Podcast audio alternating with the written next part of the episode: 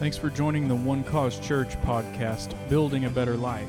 For more information about our church, service times, and resources, please check us out on the web at www.onecausechurch.com. You can also search One Cause Church on Facebook and on Twitter. God bless you. Good morning. Are you ready for the word this morning? All right.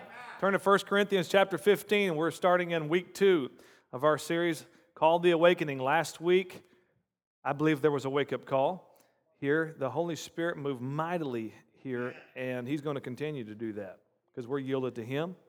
And where He leads, we will follow. Can we all say that? Where He leads, we will follow. Not, we'll watch Pastor Eric follow. We'll watch the staff follow. I'll watch a few other. No, we will follow. We're in this thing together, right? We're all together, and we all want to go where the Holy Spirit is leading us. And uh, today, I want to help open your eyes.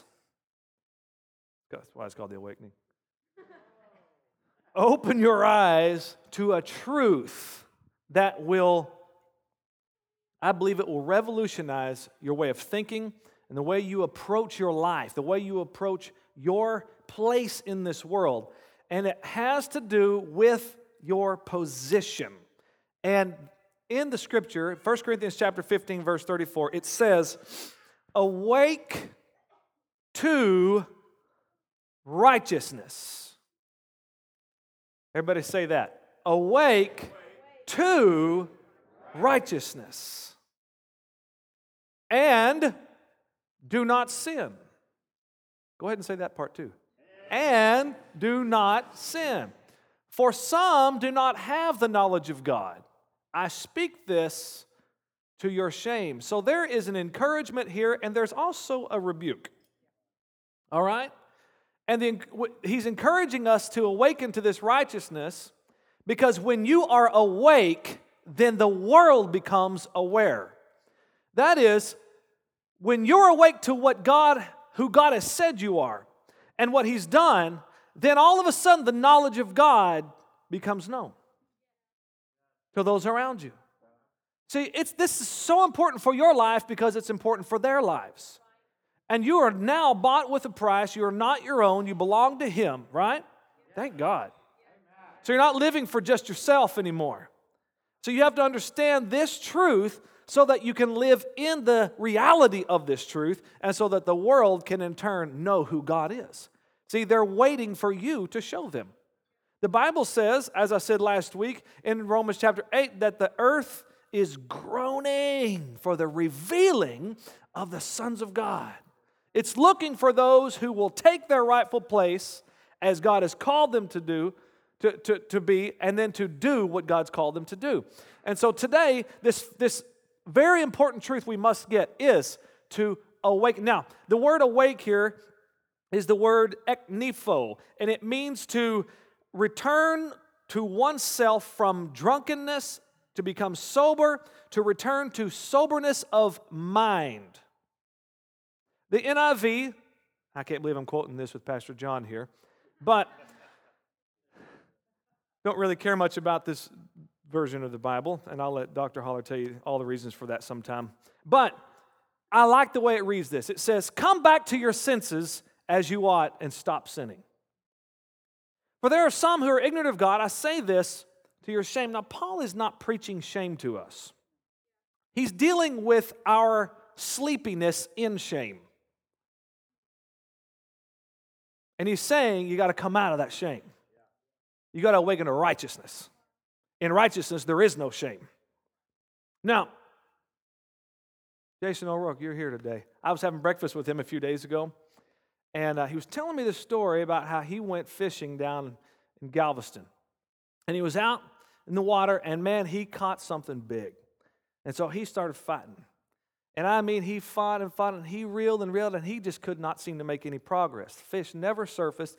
I mean, he's fighting. 30 minutes goes by. And finally, his friend says, Well, let's, uh, let's figure out something else to do here. And so, was it two anchors you had on the boat and you released one? You just had one. But somehow he starts pulling on this line and the boat starts moving around. And his friend says, Jason, I think you're caught on the anchor. And he says, No, I've been fighting this thing for half an hour. I want this thing to come up. And he's, I think you. So they raised the anchor, and sure enough, he was hooked on the anchor. Now listen, you, when you think that sinlessness means that you can be righteous, then you are working against truth.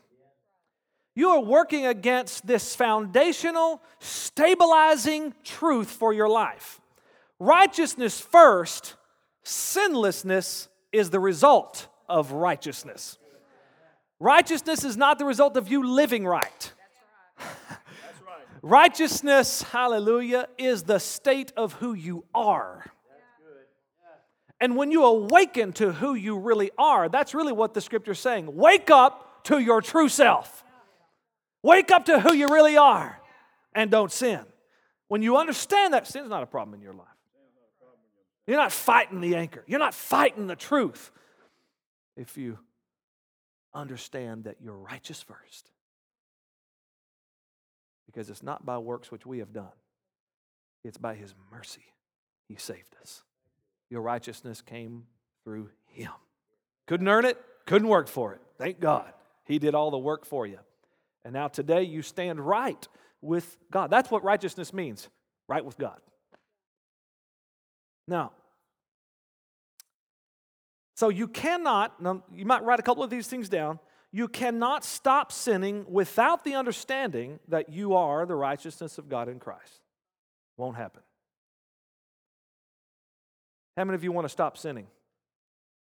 Three people, all right. The rest of you really enjoying that, are you? Okay.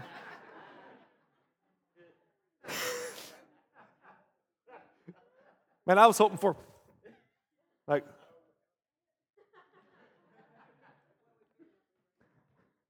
I know you're thinking, is that a trick question? That's not a trick question. I'm just asking you. All right. So, so now listen. The problem is so many people approach things that are wrong in their lives from this from an emotional and feeling standpoint. Now, you got to hear this. They want to feel right. They want everything to just feel right. And if they don't feel right, then they follow then they follow those feelings and then they never realize faith. And they never realize truth for their lives. They just float around by the whims of life. The devil, let me say this, is going to out emotion you and out feeling you every time. And you're, we're no match for him in the intellectual realm. No. Just not. He's been around too long. He knows too much. Who are you? You just got here. Right? But here's the deal what he cannot handle and what he is powerless to do anything about is the person who lives in revelation knowledge of the Word of God. See, this is what God has given us through Jesus Christ. Praise God. He revealed Himself in His Son. And believers, therefore, have got to stop identifying with this mentality I'm just a sinner saved by grace. And if you read the Bible, there can be nothing further from the truth than that statement right there. I'm just a sinner saved by grace. I'm just a forgiven sinner. We have to, that has to stop. Because if it doesn't stop, then the sin won't stop. Amen. Amen. You cannot be a forgiven sinner and saved by grace at the same time. Being a forgiven sinner is one thing, being saved by grace is something totally different. Now, if you're just a forgiven sinner, then you are still a child of the devil. Well, let's look at some scripture. I know you're thinking, what the heck are you talking about? Let's go, let's go over to um, where are we going, guys? Romans chapter 7. We'll go to Second Corinthians in just a moment. Romans 7 before we get to Second Corinthians 5. Now listen to what Paul says. Here's why we got to get this lingo out of our lives. I think most of you already have that, but it's important to know why we don't say that. All right? Paul says, For I know that in me, that is in my flesh, nothing good dwells. Okay? A, here's a truth for you right here, right? This flesh has nothing good. There's nothing good about it. For to will is present with me, but how to perform what is good I do not find. That is, in the flesh. I don't find what's good or how to do the right thing by the power of this flesh. For the good that I will to do, I do not do. But the evil that I don't want to do, that's what I do. I think Paul just walked right into a lot of our living rooms right here. Right? What I want to do, I don't do. What I don't want to do, that's what I do. Now, if I do what I don't want to do, listen to this it's no longer I who do it, but what? Sin that dwells in me. Man, that sounds like Paul just uh, threw off all the responsibility. I, I didn't do this, sin did that. I wish I'd have known that truth when I was a kid. Wasn't me, Mom. It was the sin. Can't blame me for that. It was the sin.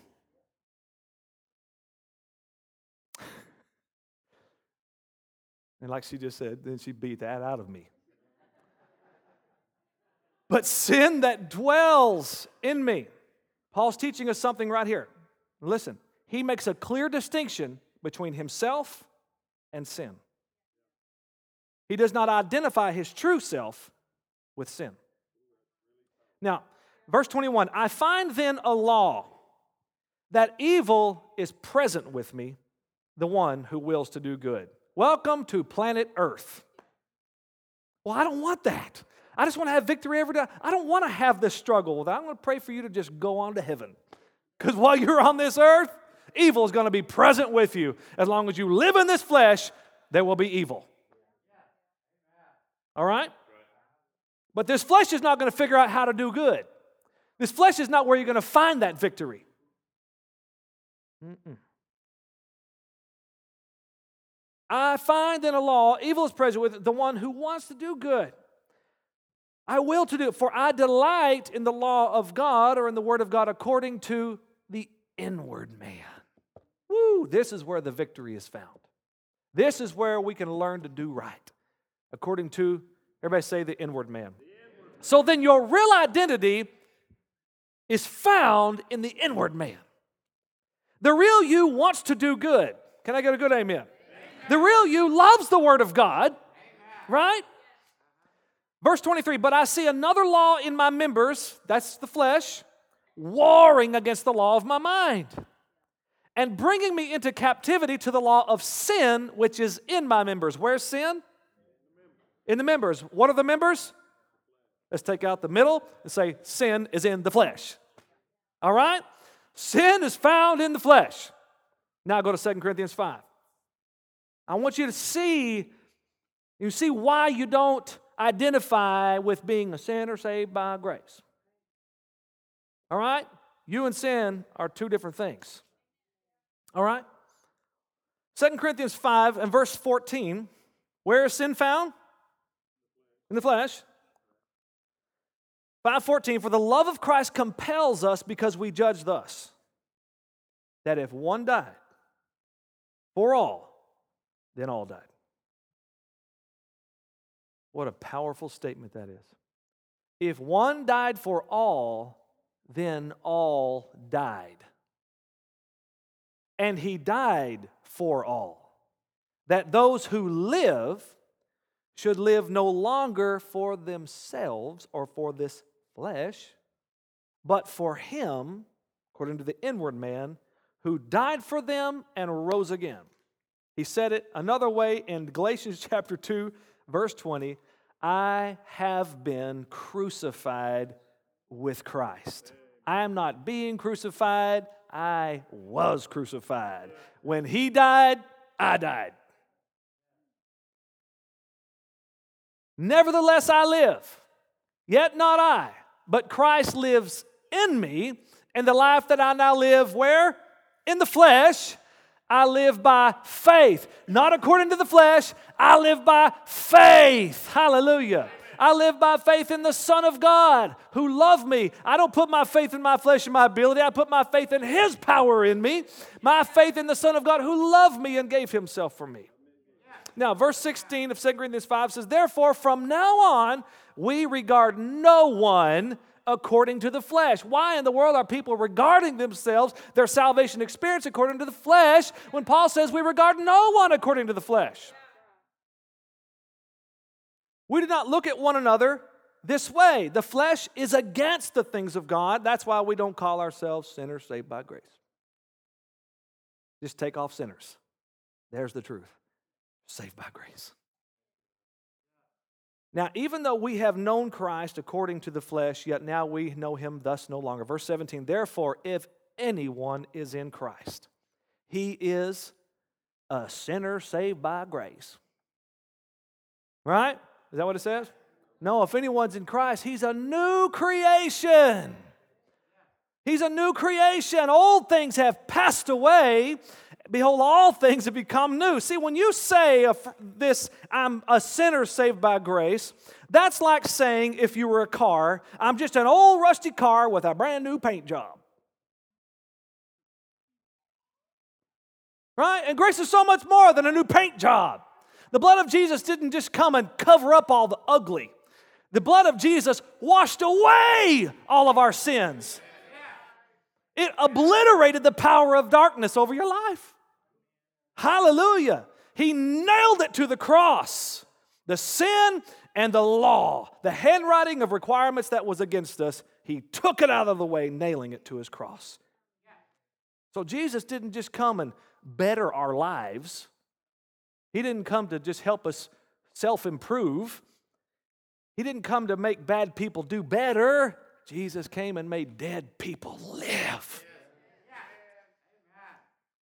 You were one thing, but that one thing is gone. You are now something brand new. You've been created all over again. Now, look, turn to Jeremiah chapter 18 for a moment. I hope this is helping you today. Got to understand. And here's the lie. Here's the lie about I'm a sinner saved by grace. The lie is that that's humility. No, it's false doctrine not humility. It's false teaching, it's a lie. It goes against the scripture. All right? Humility, humility is humbling yourself under God's opinion. And God says you're saved by grace through faith. God says you are the righteousness of God in Christ. The humble man says that. The false humility says, no, no, no, no. No, I'm so much less than that, God. otherwise known as arrogance. That man could think that he could better God's theology, he, could, he could better God's phraseology. John, Jeremiah 18, verse 3 says, Then I went down to the potter's house. You're thinking T.D. Jakes. Did you hear her? Mm-hmm. then I went down to the potter's house. And there he was, making something at the wheel. And the vessel that he made of clay was marred in the hand of the potter. So he made it again another. He made it again another, as it seemed good to the potter to make. He made it again another. How in the world is that possible? I can understand if he threw that one out and started all over. That makes sense to me. How in the world does he make it again? I can understand it maybe even if he made it again. But to make it again another, only a master can do that. Jonna was telling me that she used to take pottery, and amateurs, whenever they, they begin to work the clay up, if they get it to a certain place and it collapses on them, the amateur has to start all over. They're not skilled to be able to fix that. Only the master can make it again another. How does he do this? See, you had to be born all over again. That's what the scripture says. You must be born again. That is to be made it again another. You were a sinner, you were marred, flawed, and broken. But when you placed your life in the Master's hand, thank God, He made you again another. He did not make you the same way again. He did not toss you out and start you all over again. He made you a sinner again, another, the righteousness of God in Christ. You who are created became a new creation. Verse 18 of 2 Corinthians 5. Let's go back there. Now, all things are of God, who has reconciled us to himself through Jesus Christ and has given us the ministry of reconciliation. Oh, this is so good. That is, that God was in Christ. Everybody say, was in Christ. God was in Christ reconciling the world unto himself, not imputing their trespasses to them, not crediting them with their sin, and has committed to us what? The word of reconciliation. Reconciliation comes through words. He's given us the word of reconciliation. I've got so much good stuff to get into, and there's no way I'm going to be able to get to it today. Next, we be here next week too? You show up next? Because we're going to get into the beginning with God and Adam. There are some tremendous things here that we're going to learn. See, God forgave the world. He did. All of his wrath was satisfied in his broken son's body. All of it. He took out all his wrath on him, which was aimed at you. But Jesus took it all. He pronounced the judgment, and then he took the judgment on himself. So, he's not mad, he's not angry. It's impossible for him to be that way. It's impossible. So then, he forgave us. And it's one thing for God to forgive the world, but ladies and gentlemen, it's another thing for a man to know that he's been forgiven. He cannot know this if he hasn't been told. He has no chance to be a new creation if the Creator's words never fall on his ears. The earth never would have been known. It never would have been here. The sun, the moon, and the stars, the trees, the grass, the herb, and the fields, the land separated from it never would have been known if the Creator hadn't spoken words. Creation never would have taken place. But God said, Let there be light, and there was light. He also said, Let us make man in our own image, after our likeness. So as it took God words to create the world, so it takes words to create a new man. And that is Romans 1:16 says, "I am not ashamed of the gospel of Christ, for it is the power of God unto salvation to everyone who believes." Hallelujah. When those words fell on our ears, Christ died for your sins. He was buried and he rose again the third day. Whoever believes on him will have everlasting life. I don't know about you, but that was the sweetest message I had ever heard in my life. And today it's still the greatest message. Those words, when those words came into my life, my heart leapt in faith. And at that moment, a whole new thing happened. A miracle took place. I became a new creation.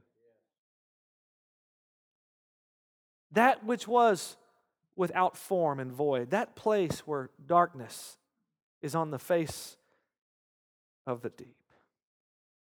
The heart of the sinner, a seemingly hopeless situation, dead in sin, and yet there is a dawning that happens when the light of the glorious gospel is seen by that heart. by faith. And at that moment, the darkness at that moment, death runs in fright. And everlasting life comes blowing in. New creation. My God. What a miracle. Verse 20, 2 Corinthians 5. Now then, we are ambassadors for Christ as though God were pleading through us. Ladies and gentlemen, this is it. The gospel, God is in his gospel. He's pleading through you. When you, when you pronounce the good news, God is in it. He's, it's like he's saying it. He's pleading through you. Be reconciled to God. You're not your own. You've been bought. You've been bought. You've been paid for. Return to the Maker. You have no right to your life. You belong to Him. Be reconciled to God, for He made Him who knew no sin to be sin for us that we might become the righteousness of God in Him. Hallelujah. We were one thing, a forgiven sinner, but today we are saved by grace through faith in Jesus. Hallelujah. Old things are gone and new things have come. You are then what Paul teaches us that your identity is found in your spirit, then. Say this with me I am a spirit, I have a soul, and I live in this body. However, I am awake to the spirit man. Therefore, my mind and my body are submitted to the spirit man. Hallelujah. Wake up to yourself.